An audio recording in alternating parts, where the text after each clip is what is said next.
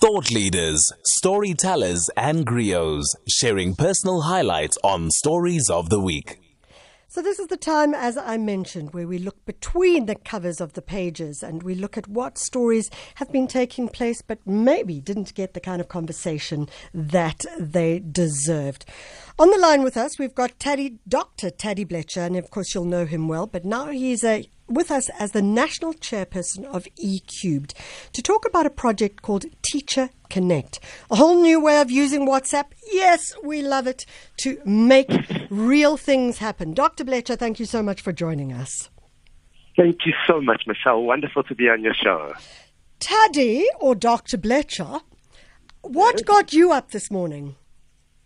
What got me up? I get up uh, I love life. I love getting up and I love making a difference to a beautiful country. And I'm always up at about uh, three, four in the morning, the latest, and I start working very early. And uh, yeah, so I think it's uh, the opportunity to enjoy every day to the fullest and make a difference. Great. Well, you do make a difference. And we were talking about it off air and just saying it's extraordinary over the years the difference that you have made in so many different sectors, specifically in the education sector. The Teacher Connect Thank platform, you. a whole new way of looking at things. How does it work and how is Health Check, check related to it?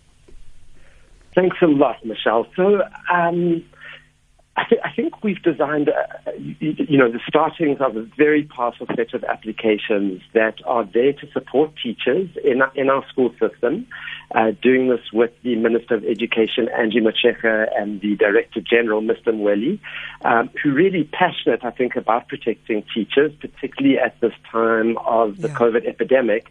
And, you know, even though we're moving to level one now of the lockdown and so on, by, by no means is there, you know, I think everyone's lulled into quite a sense of false safety. Um, and there are many countries now where we're seeing a second spike in, in COVID numbers. So in South Africa, we're still having, uh, say, 2,000 uh, new cases uh, per day. Just under 16,000 people mm. have now died. And the last thing we want is to again have other spikes picking up in the schools and then having to ch- close down schools again. And, and, and so really this is an application that runs on WhatsApp um, which is, you know, I, I love what you said about WhatsApp. It's an incredible, incredible distribution mechanism of information to people. And so we've thought with the department, how can we use WhatsApp to really help teachers, to be really a, uh, you know, a friend to all the teachers in the country, uh, give them daily encouragement, support, education, training, um, you know, just uh, in, in every way. And, and WhatsApp is a huge tool, as you know. 38 million South Africans uh, do use it every day. Um, so it's just a great way for the department to reach uh, the educators and the members of the school community. So we know that uh, we one of the WhatsApp projects, of course, was the COVID app, which was also um, supported by praekelt.org, who were helped develop it for the Department of Health. And then I think they also went on to work with uh, the World Health Organization. What's how does it work for you? Because I sort of tried it, but I think I may have, you know, been a bit blonde and not gone the right way. How how does it work? Okay, so it's, it's actually very, very simple. And um, so you're right, Praekelt uh, developed this um, you know, application. They're an amazing uh, nonprofit organization that's really starting to work all over the world now, and I think we're very proud of them as South Africans. Uh, so the World Health Organization picked this up um, early in the COVID epidemic, what they were doing here with the Department of Health. And now over 20 million people, uh, you know, have used this, this tool to treat test for COVID. Yeah. Um, so it, it asks a simple set of kind of eight to 10 questions. It takes only about 30 seconds to do. Um, it's free for the users. It stores no personal data. Um, so teachers and members of our school community, you know, across the country would use this completely for free, but it allows us to pick up virtually instantly what's going on. So, for example, last week, um, a school in K, like, so, so just say, for example, in the last week of people across the country using this uh, health check app um, for the DBE, we found one in 10 are high risk of, of COVID. That means that, uh, you know, just in these daily 30 seconds self checks that they're doing, it's picking up that they have symptoms that really would put themselves and then if they go into school, uh, other people at real risk of, of, of, picking up COVID. So there's just a number uh, that people should just save in their phone.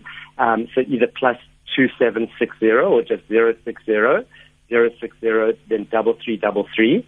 060 double three double three and and uh, and then just put the word hi or check uh, you should try it again Michelle it's very very simple I'm doing it as we speak how about that good Thank you. and, and, tell us how it goes. It should be pretty simple, and then we'll ask you if you're connected to a school. If you're not, you'll say no. Um, but the department is, is calling on all members of school community, so parents, uh, the teachers, the non-academic staff, the principal, learners if they've got cell phones, everybody who's got WhatsApp, to just do this test every single day, and then just very quickly we can pick up where there's risks, and then the wow. department can do something about it. So, Taddy, how did you get involved in this? I mean, it kind of it, it's really it, it's you've as I said earlier, you've gone from creating school from create. You know, how did you get to this point? So, Michelle, where this came from, I've been involved. I was invited in 2011 by the former Deputy President Kgalema Motlanthe uh, to chair a uh, national government task team around the issue of youth unemployment in South Africa, which is an area of great passion because I think we can really change that. And I think uh, so. So it, it, it, ended up in this initiative we've created with the department called eCube, which is now a special unit within the DBE, uh, based in Pretoria, uh, but working with all the provinces and so on nationally.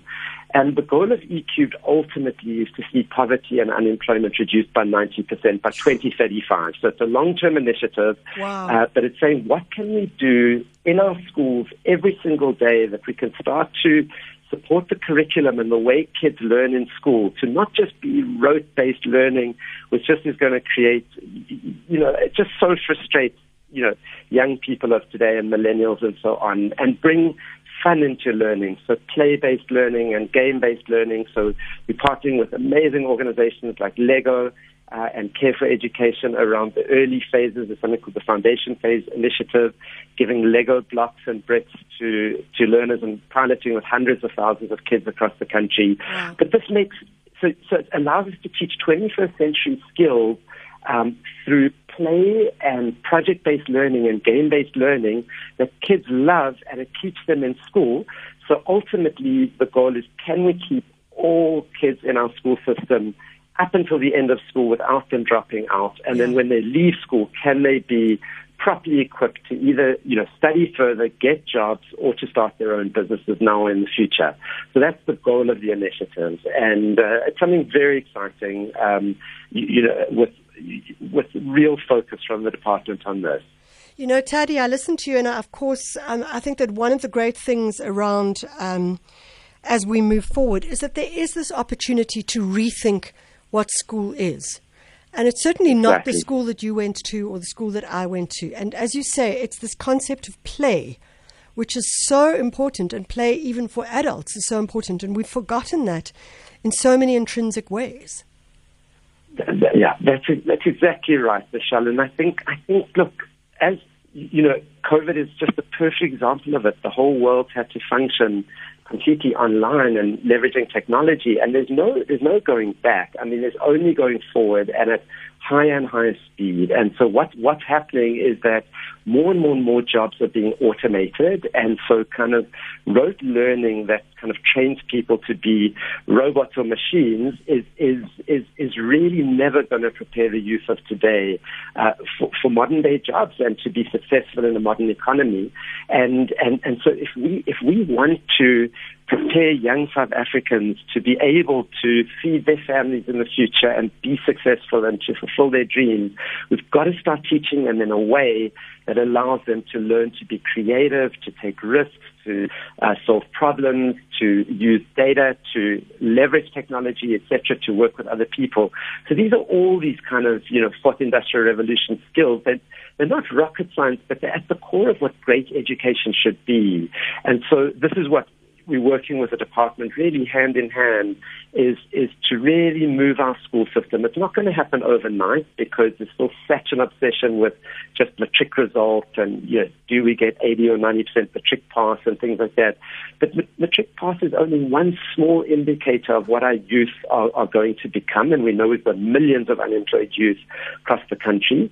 All of these youth have been through the school system, and ultimately we have to we have to modernize and update the school system to prepare these youth uh, you, you, know, to be able mm. to cope. And that, that comes to loving education, loving life, and, and, and teaching in a way uh, that, that kids realize they do have a value and a contribution to make and find the areas of talent and passion and, and, and really start to grow that. Teddy, I love talking to you because you inspire me, and I feel like I'm nodding my head every few seconds, and I'm just going, yes, yes. So I want to say thanks very much, Dr. Taddy Blecher. Taddy, what is the worst thing about Lego? What is the worst thing about Lego? I think just how addictive it is for children that you can, can't even get your kids to come and eat uh, lunch or dinner. I've got two little kids, and wow, they love their Lego.